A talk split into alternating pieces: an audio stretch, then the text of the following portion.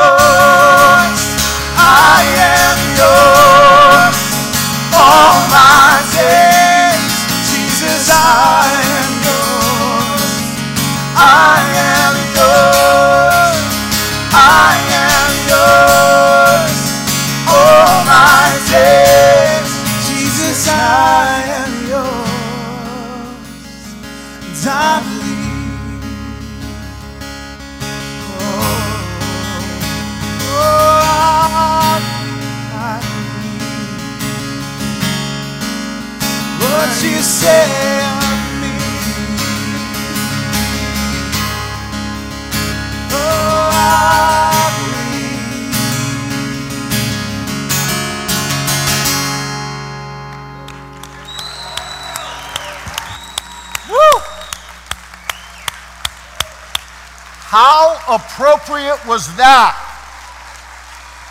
Those two. Let's stand to our feet and give God praise. Come on. Come on. If you love Him, let Him know. Thank you, Lord. Thank you, Lord. Ah.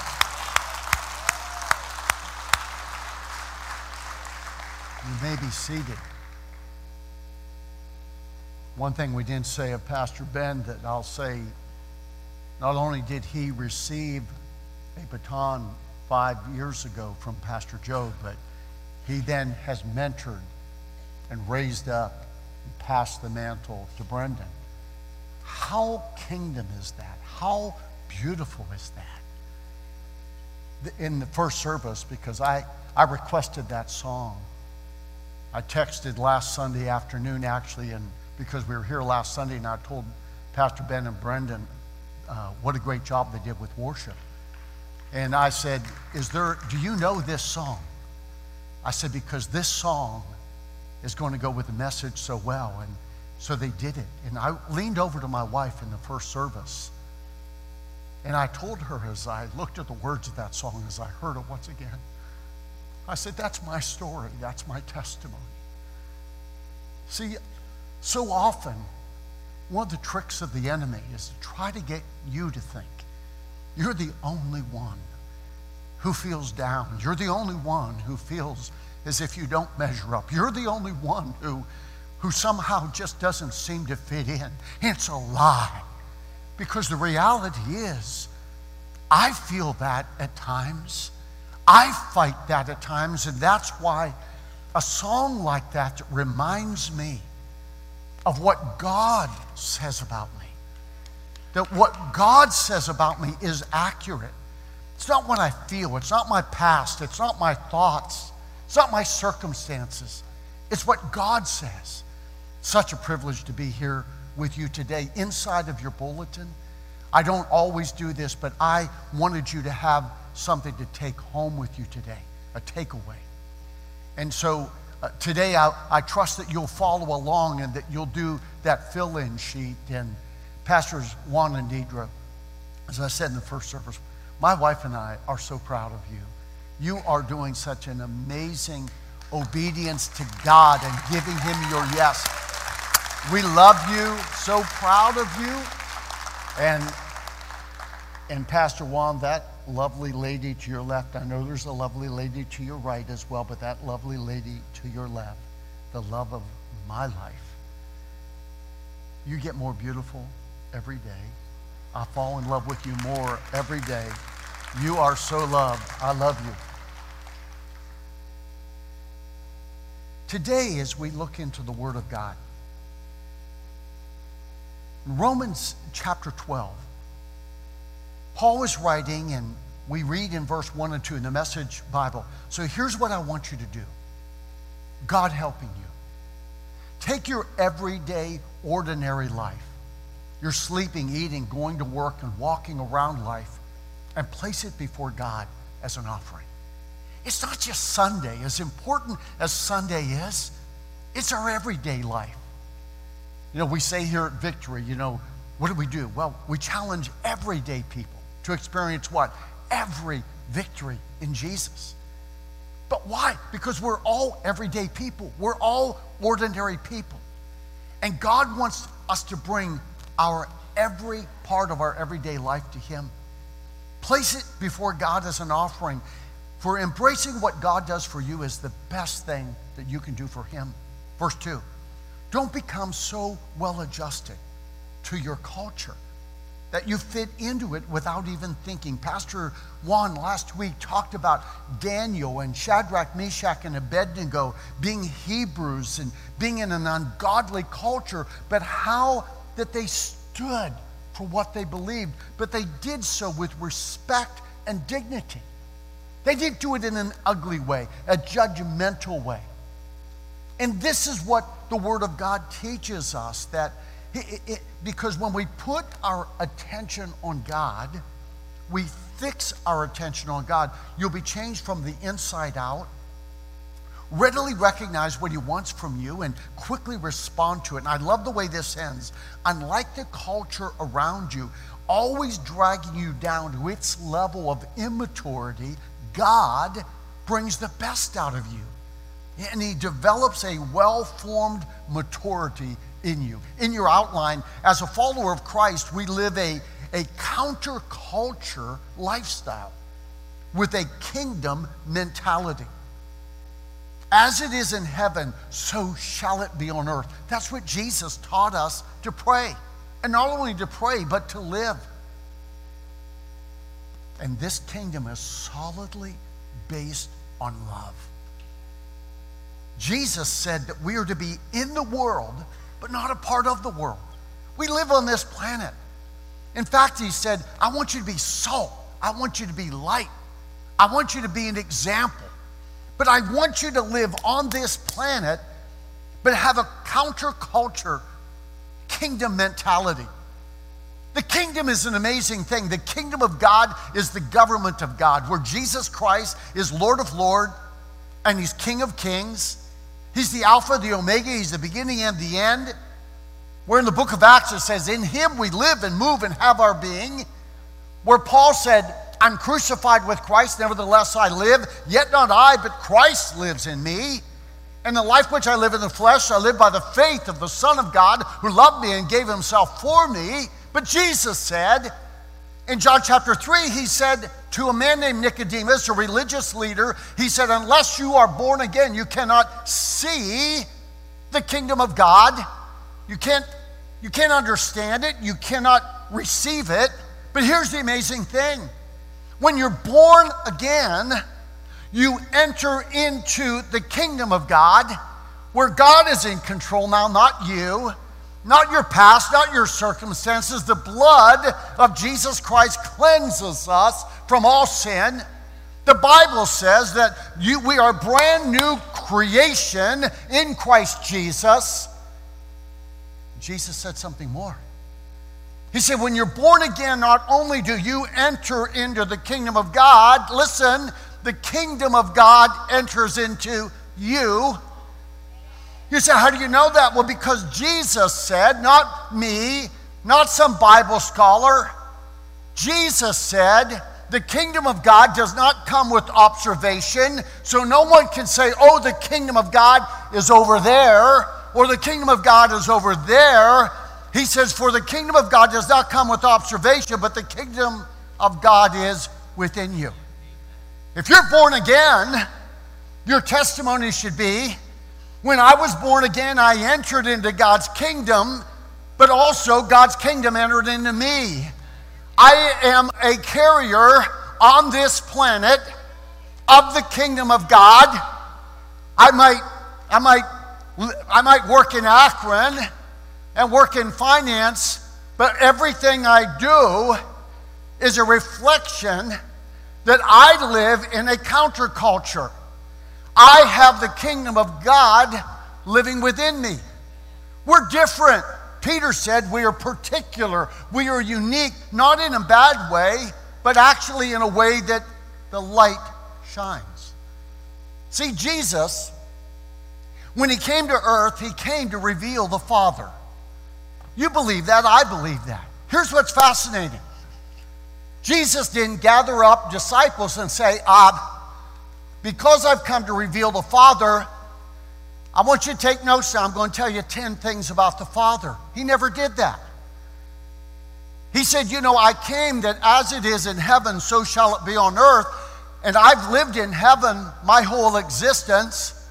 So I'm going to tell you 10 things about heaven. He never did that. He never did that. Because Jesus didn't come to educate us mentally about facts about the Father or facts about heaven, Jesus said, You want to know what the Father looks like, how he lives, how he acts, what his character is? Yeah. Well, if you've seen me, come on, you've seen the Father. He said, You want to know what heaven's like? Yeah, watch me. Watch how I love. Watch how I live. I don't want to just give you facts. I don't want to just educate your brain.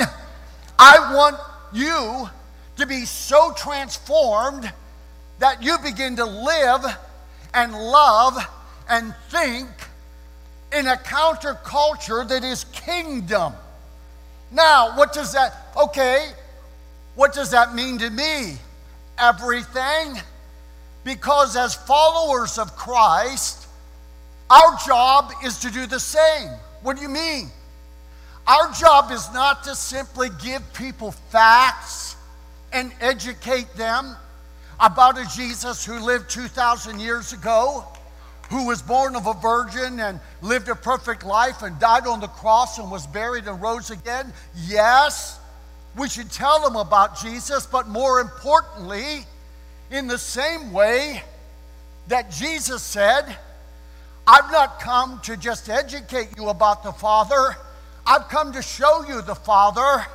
You and I have a responsibility to not just tell people about Jesus, to educate them, to give them facts, but our job is to say, You want to see Jesus? Yes. Watch me. Watch how I live. Watch how I love. You say, Oh my, but it's Bible. Paul said, Follow me how? As I follow Christ. You, you may be like most Christians in front of me and saying, Oh, Bishop, you don't understand. I tell people all the time, Don't watch me. Don't get your eyes on me. Don't look at me. Don't watch me. Don't watch me. Watch him. Don't watch me. They watch you. They watching you all day long. They watching it when you show up for work. They watching how you treat people. They watching. You get blue in the face, tell them, don't watch me. They watching you. And you don't watch so often. I don't like that pressure. Honey, you better get used to it because that is a healthy pressure. When I worked at General Motors Lordstown and I'd become a Christian and I would share my faith, once the guys knew I was a Christian, I was a follower of Christ, oh, they really watched me. Man, they got binoculars out and like on the line, they say, let's watch this guy. Let's see if he is true blue. That's the reality. And that pressure is there. And when you mess up, you, in your outline, Jesus' statement over and over, it has been said, followed by, but I say to you. In his first public teaching, what we call the Sermon on the Mount, in Matthew 5 through 7, it showed that he came to challenge the thinking and the behavior of people, bringing a kingdom mentality that focused on love and motives rather than performance based religion.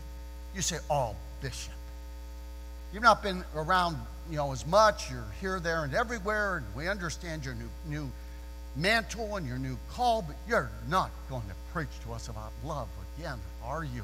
Oh, yeah. Yeah. You, say, well, you know what? You, you may not have heard. Pastor Juan may not have told you. But, you know, we've arrived in that area. No, Pastor Juan forgot to tell me. Pastor Juan would never tell me that. Because I want to mess with your thinking today for those of us in the room who think, what? I think I'm doing pretty good there. Oh, get ready. Get ready. Put your seatbelt on. Put your tray table up because we're coming in. I don't know that we're going to land for a while, but we're coming in. There's a very little word that Jesus used time after time that messes with what we think we're doing pretty good in. Let's catch it. In your outline, number three, John 13, 34, Jesus is speaking. I, and in this chapter, he's washed the feet of his disciples and he's let them know he's going to be going to the cross. And he actually said in this chapter, So now I say unto you, he, he was basically saying, I couldn't say this earlier. I wanted to say this earlier, but I couldn't. But now I say unto you a new commandment, not suggestion. I give to you. What is it? That you love one another. And then here's that little two letter word. A S. What's that spell? Yeah, well, you got to be careful the way you say that. Sunday morning church. But yeah, as. Okay? I am commanding you that you love one another, but I'm going to define for you. I'm going to set the bar for you in what it looks like. What? As I have loved you. Ah, man. Ah, I thought I was doing pretty good. I mean, I love you as much as so and so loves you. I think I, I'm doing pretty good.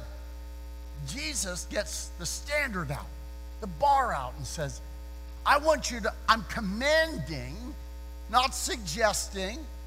This is not multiple choice. I'm commanding you. Are you going to follow me? Yes. I'm commanding you that you love one another. Who is that? Everybody. Say everybody. It's not, it's not the nice ones. Oh, it's them, but they're easy. Nice people are easy to love. You know two or three of them. Come on. Easy to love. Easy to get along with. Nice people. Smile a lot, wear deodorant. You know who I'm talking about. But then there are other people. Ay, ay, ay, ay, ay. Hard to love. Rub you the wrong way. Some of the people in your family. Some of the people you're seated with this morning. Don't, don't elbow anybody. But really, come on, I, I, you know, I've heard for years, you know, people, uh, you know, just squall and bawl like, oh, I love the people in China. Oh, I love, all the Chinese people. Oh, there's so many of them, and I love them too much. Sure you do. They stay in China. I love them too. Aren't they wonderful? Bless the Chinese people. May you stay in China. It's easy to love them, they don't bother you. They're not in your world, it's the people in your world. Even the people, when, we let out of church and you're in that long line and you're in a hurry, you got an appointment.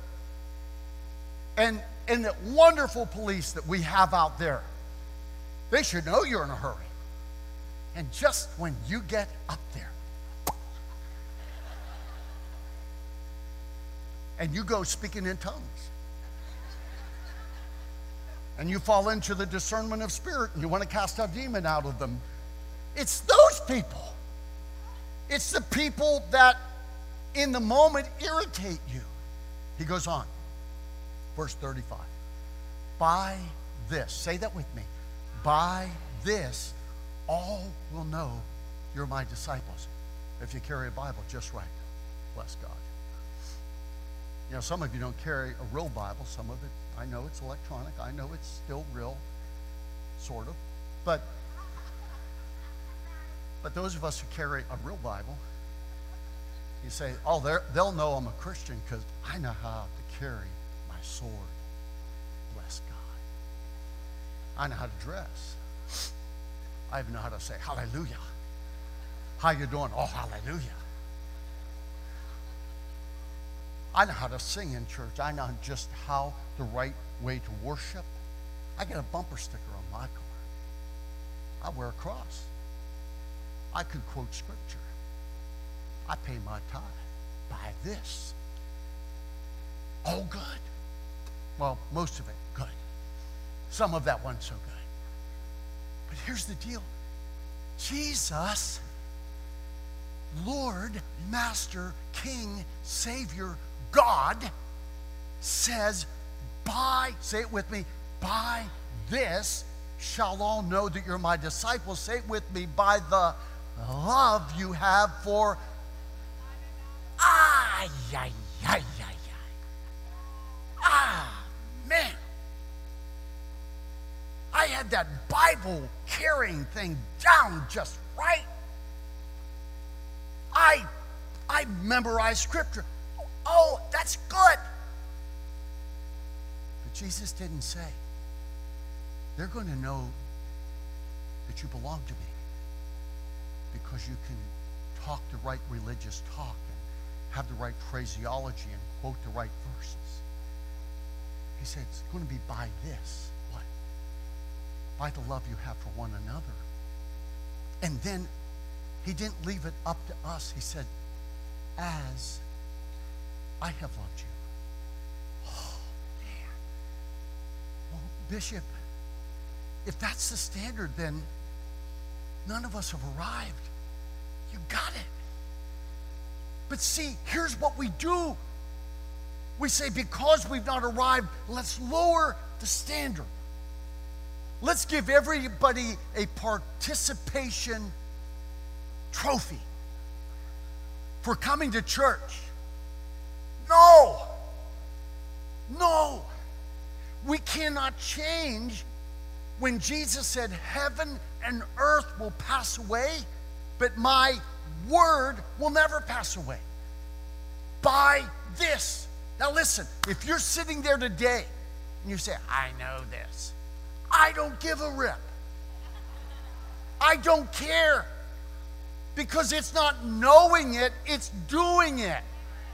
Knowing it doesn't mean much of anything. Doing it, James said, don't just be a hearer of the word, be a doer of the word. Hmm. He goes on. Wow. In John 15, he says, This is my commandment that you love one another as I have loved you. And greater love has no one this than to lay down one's life for his friends. Do you know what it means to lay down your life? Doesn't just mean to die. It means to give up your self-centered way, your self-centered will, that life's really about you. And, and you learn that life is about God and life is about others. In fact, you discover that little Jesus, others, and you brings you true joy. And not, it, it just spells something weird when, when, you're, when you don't spell that right. He goes on, John 17, the longest recorded prayer of Jesus says, he says, I do not pray for these alone, but also for those who will believe in me through their word. That's you and I. What does he pray? That they all may be one as, as you, Father, are in me and I in you, that they also may be one in us. And then he says this that the world may believe that you sent me. The, church's job, our job, is to get the word out. For God so loved the world that he gave his only begotten Son. Would you agree with that? Of course you do. But Jesus said, the main way that the world of unbelievers, the main way they're going to know that is by the love you have for one another and then the unity. And he says, not just any unity, not just get along with each other unity, not just kumbaya unity, but deep covenant relationship unity in the same way that I am one with my Father and He is one with me. I don't know what this says to you. You know what it says to me? Whoa, I've got a long way to go. And for some of you, that bugs you. Be bugged. Because here's what happens truth like this makes people that are sold out, gets our attention, and says, Oh, I need God more. I need Him to be in every part of my life because I find it easy to love some people, but almost impossible to love others. And I've sort of said, well, that's just the way it is. And according to Jesus, I can't say that anymore. I can't just say that's the way it is. I've got to leave this building today saying, I've got, if I'm going to be a man or woman of the word, I can't pick and choose. I can't say, well, I like that truth, I don't like the other truth. But here's the great news He sees, because of His love, destiny in you that you don't see. He does. That's what love does. It's the way God operates. Here's what the Bible says the Bible says God calls those things which are not as though they were. What does that mean? God calls a man who has no children, whose name is Abram, and he says, I'm going to change your name I'm going to call you Abraham. And Abraham, Abram is thinking, Abraham? That means father of nations, father of many children. I don't have any kids. So what does God do? God changes his name. And then God says this Abram, Abraham, uh, can you tonight count the stars for me? And he begins. He says, ah, too many. He said, that's how many kids you're going to have. Uh, daytime, can you count the grains of sand? Too many. That's how many kids you're going to have. See, God's love, listen now, God's love looks beyond our stuff. You have stuff. You have stuff.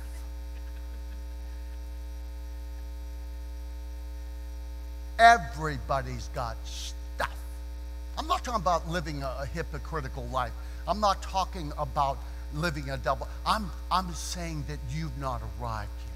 Well, give you permission. You're going to like. Turn the person next to you and tell them you've not arrived yet.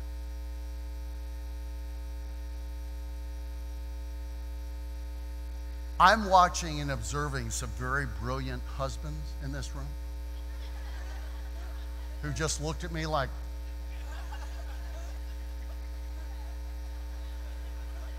I ain't doing that. I'm going home with her. My brothers, I appreciate your wisdom. But the reality is, none of us have arrived. But God sees through His love. It's the song that I had the guys sing. He sees beyond everything even when we're at our worst, he sees destiny, he sees gold, he sees value, he sees worth, he sees dignity, and he calls it forth. He's amazing. Listen, there's not a person in this room that you became more Christ like because you bought into the enemy rubbing your nose in your mess. Will he do that? All, every chance he gets. In fact, here's how you can know the difference between Holy Spirit's conviction when we fail and Satan's condemnation. When you fail, and you do and you will, Satan will point out your failure, rub your nose in it, and try to convince you you may as well quit, you may as well give up. Who do you think you are? You are a loser, you're pathetic, you're miserable, and you want to give up. God's conviction will point out your sin and say you're better than that. And He will then not only point to the sin, he will point to a bloodstained cross, an empty tomb, and say, Go to God. God will help you. There's gold underneath that dirt. Give God praise, would you?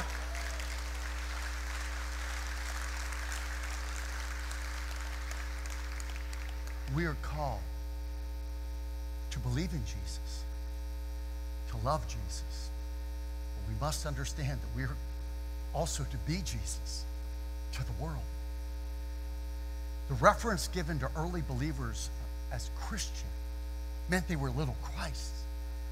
You say, oh man, I, I'm sort of comfortable with like being a Christian. I've been born again, I'm comfortable telling people facts about Jesus and trying to grow in my faith by, by all the things that I'm, I'm trying to do. But are, are you really saying that we're supposed to live like him? Yeah. That's what the Bible says. That's not what I say. See, we can, we can become very comfortable in simply telling people about God and giving them facts about God. But what if we did what Jesus did when he didn't just give facts about the Father, he demonstrated the Father? I know this is I know this is stretching you and I'm enjoying every moment of it. Why? The mantle on my life is not to make you comfortable. I love you. I care about you. But can I tell Many of you I know by name. I could call you by name and say, I see more destiny in you than you see. I sat with Derek a couple months ago. I've sat with him several times. He's a son. And long story made short, I said, Son, you've got this in you. He didn't see it, I saw it. That's what love does. I'm not patting myself on the back. Who am I? I'm simply doing unto others as God's done to me. Because when I felt like giving up, there was, in my life, there's always been this nail scarred hand that's come down and lifted me. Not a nail scarred foot that kicked me, but a nail scarred hand that lifted me. Was that been true in your life? Yeah. Now listen. Today, in Matthew chapter 5, verse 43, Jesus says, You're familiar with the old written law? Love your friend, and its unwritten companion, hate your enemy. I'm challenging that. I'm telling you to love your enemies. Oh, man. Wait a minute. First of all, we got to love our neighbors, we love ourselves. Then we got to love one another as He loved us. And then you're telling us, as husbands, we got to love our wife as Christ loved the church. Yeah, that is right. Now, we got to love our enemy. I don't know about you, but this slaps you around. This is like, wow, how do I do this? Not, not, not in theory. We all have a good theory, like with the Chinese people. We have a good theory. But what about actually doing it? I got to ask you a tough question. I'm coming to a close here. But I got to ask you a tough, tough question. Oh, this is. What do people feel when they're around you? You say, oh, I don't know. Well, I can tell you this people will often forget what you say. They'll usually forget what you do, but they'll never forget how you made them feel.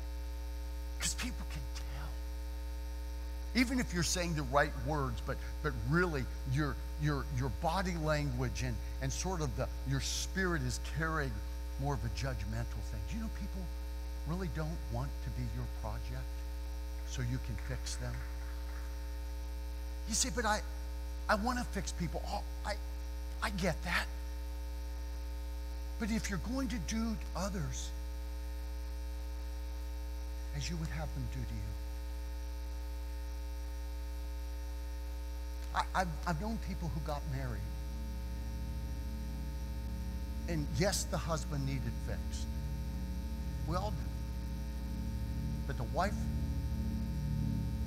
who made a vow to him loved him took him as a project.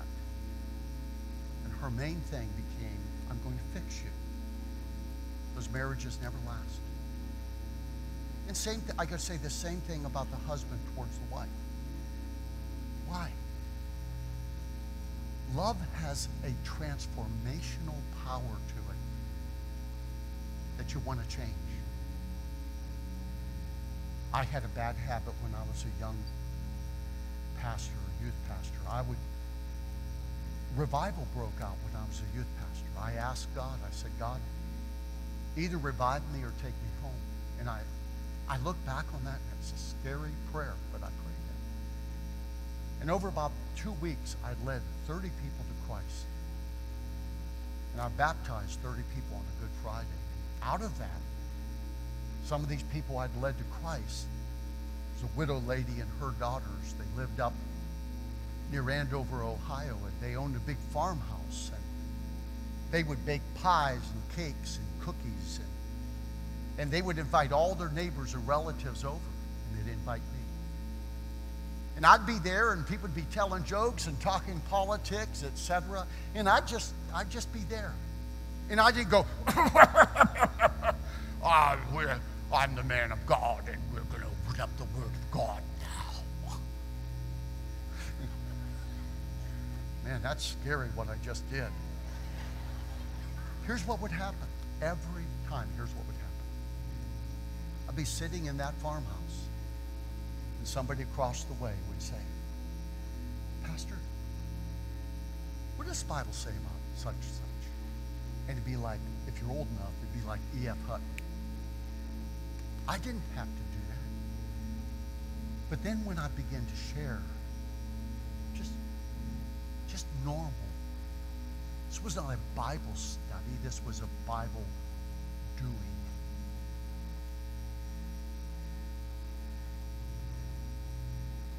Every time people would meet Christ. It was the most amazing thing. It was just a revival in a farmhouse. No altar calls. I remember a, a girl named Sherry. She asked to meet with me afterwards, and we were right off the kitchen there, and she was venomous. She'd been molested as a child. She'd lived a tough life. You could see it all over her tough life. She was mad at God, mad at me for representing God, and she tore into me. What'd you do? I listened. I listened. Because she needed to regurgitate. She needed to get it out. Once she got it out, I said, Sherry, God really loves you. He loves you so much, he gave his son for you. And Sherry, I feel so bad about all the pain you've had in your life. God feels bad about it. But you know, you can have a brand new life. Just coming to God just as you are, you can have a brand new life. And she did. She was born again that night. But here's what I want to tell you. Here's what I close with. Had a bad habit. I had a wife and two young children waiting at home for me. And I would tell my wife, I'm going to be home at, I'll say 8.30, 9 o'clock, whatever. And I never got there on time. I'd get to the door, and somebody else would have a question, or somebody would have this, somebody would have that. And I would be, I'd be stuck. What do I do? I told my wife I was going to be home. I want to see my wife. I want to see my kids, but, oh man, what do I do? And be honest with you, when I would come home, my wife would not be happy. And I don't blame her. It was my fault, not hers. I'd get a little bit of the cold shoulder treatment. None of you know what that's about, but I was wrong. And then my wife changed. Here's, here's why I'm telling you. My wife read a book that really impacted her, and she decided if my husband's going to be late, he's going to come home to a home filled with the atmosphere of love. I'm going to create in every way in our home a home he wants to get to. I'll never forget it. I came in that night. I was late once again. I felt bad. I was apologetic. And everything from the way that she looked to her demeanor to the atmosphere in the home was one of grace. One of, honey, I love you. And I know your heart. I know you were not doing something evil. And I'm just glad you're home. Do you know what that did?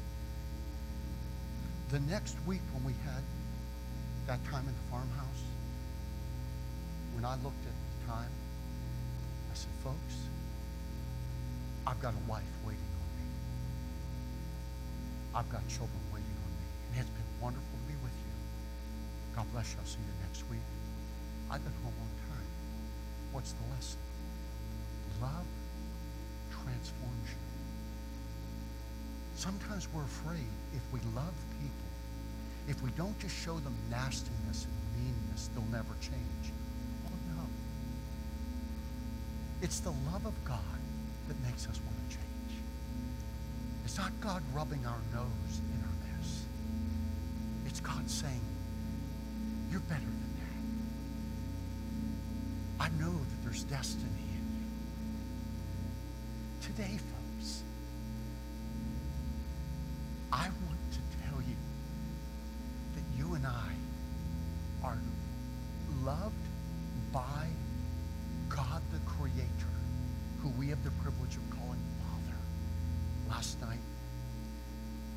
I was outside. I looked up at the stars, further away than I can imagine, larger than I can imagine.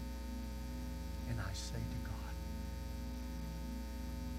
What is man that you are mindful of him?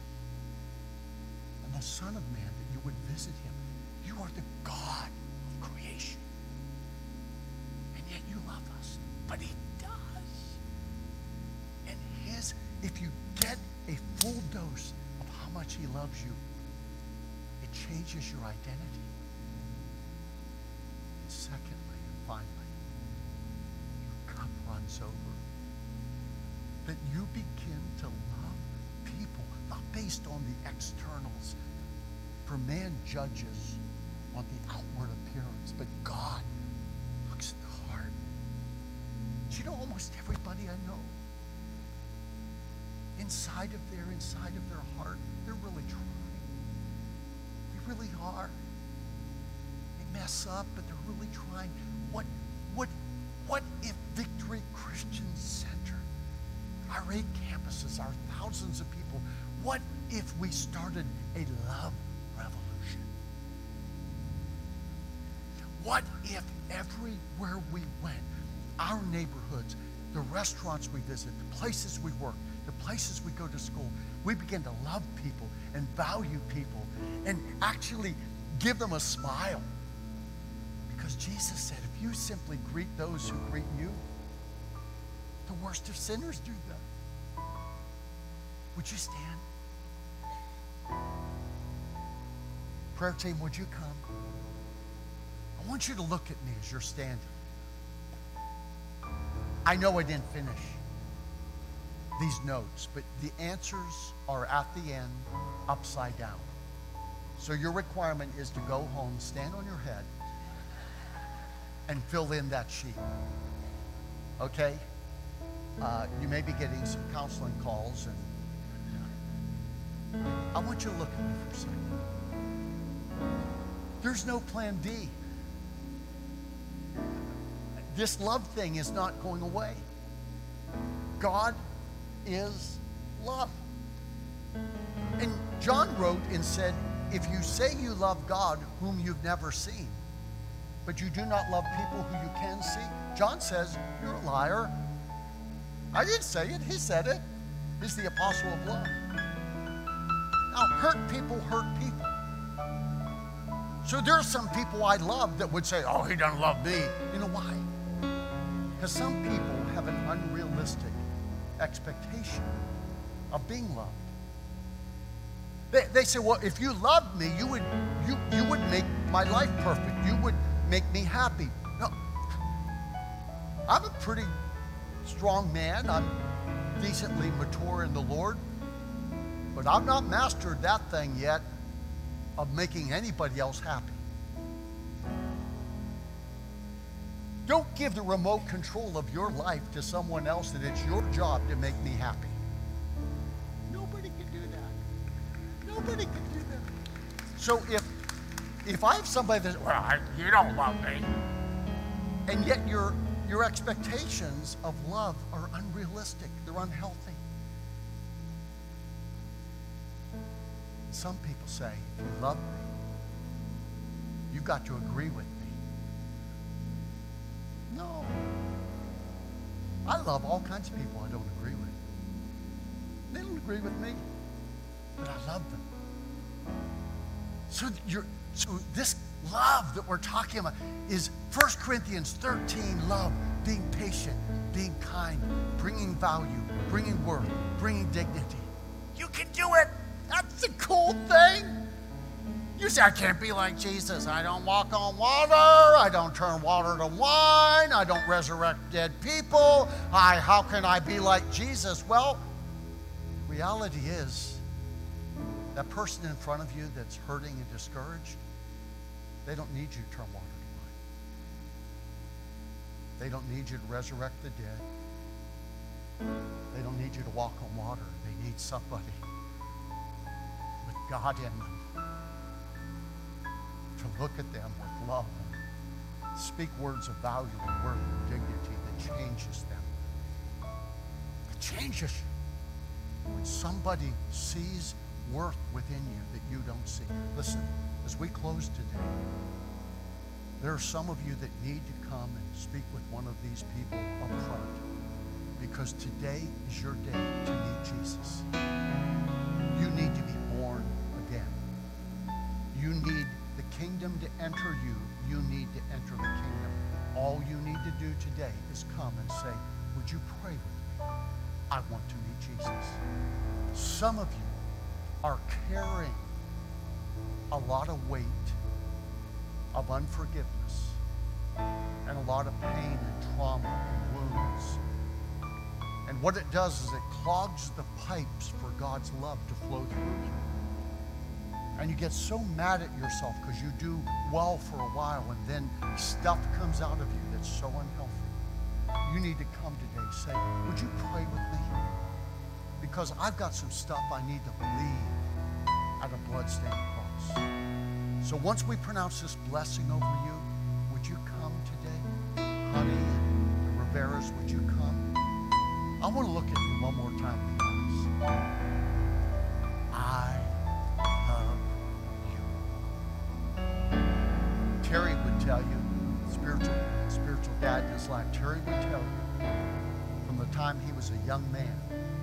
I saw things in Terry Murray he did not see.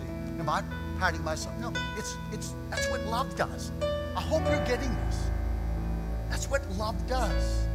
Love sees an elder serving Victory Christian Center when he's a young man who's new in Christ. That's what love does.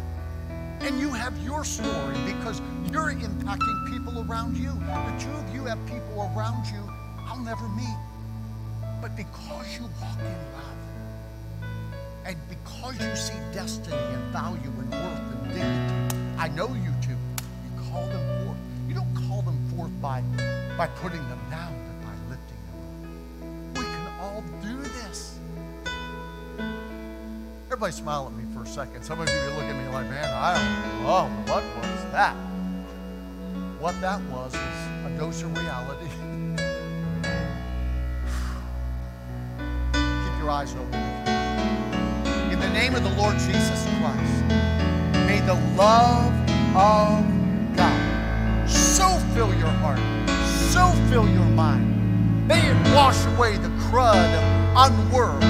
May it wash away the the scars of your past so that you can live the life God's called you to live and that you can love the way God's called you to love. May the Lord bless you. May the Lord keep you. May the Lord cause his face to shine upon you. In Jesus' name, and all God's people said, give the Lord praise. Come and get prayer. Go love on the fleets out there in the lobby. God bless you.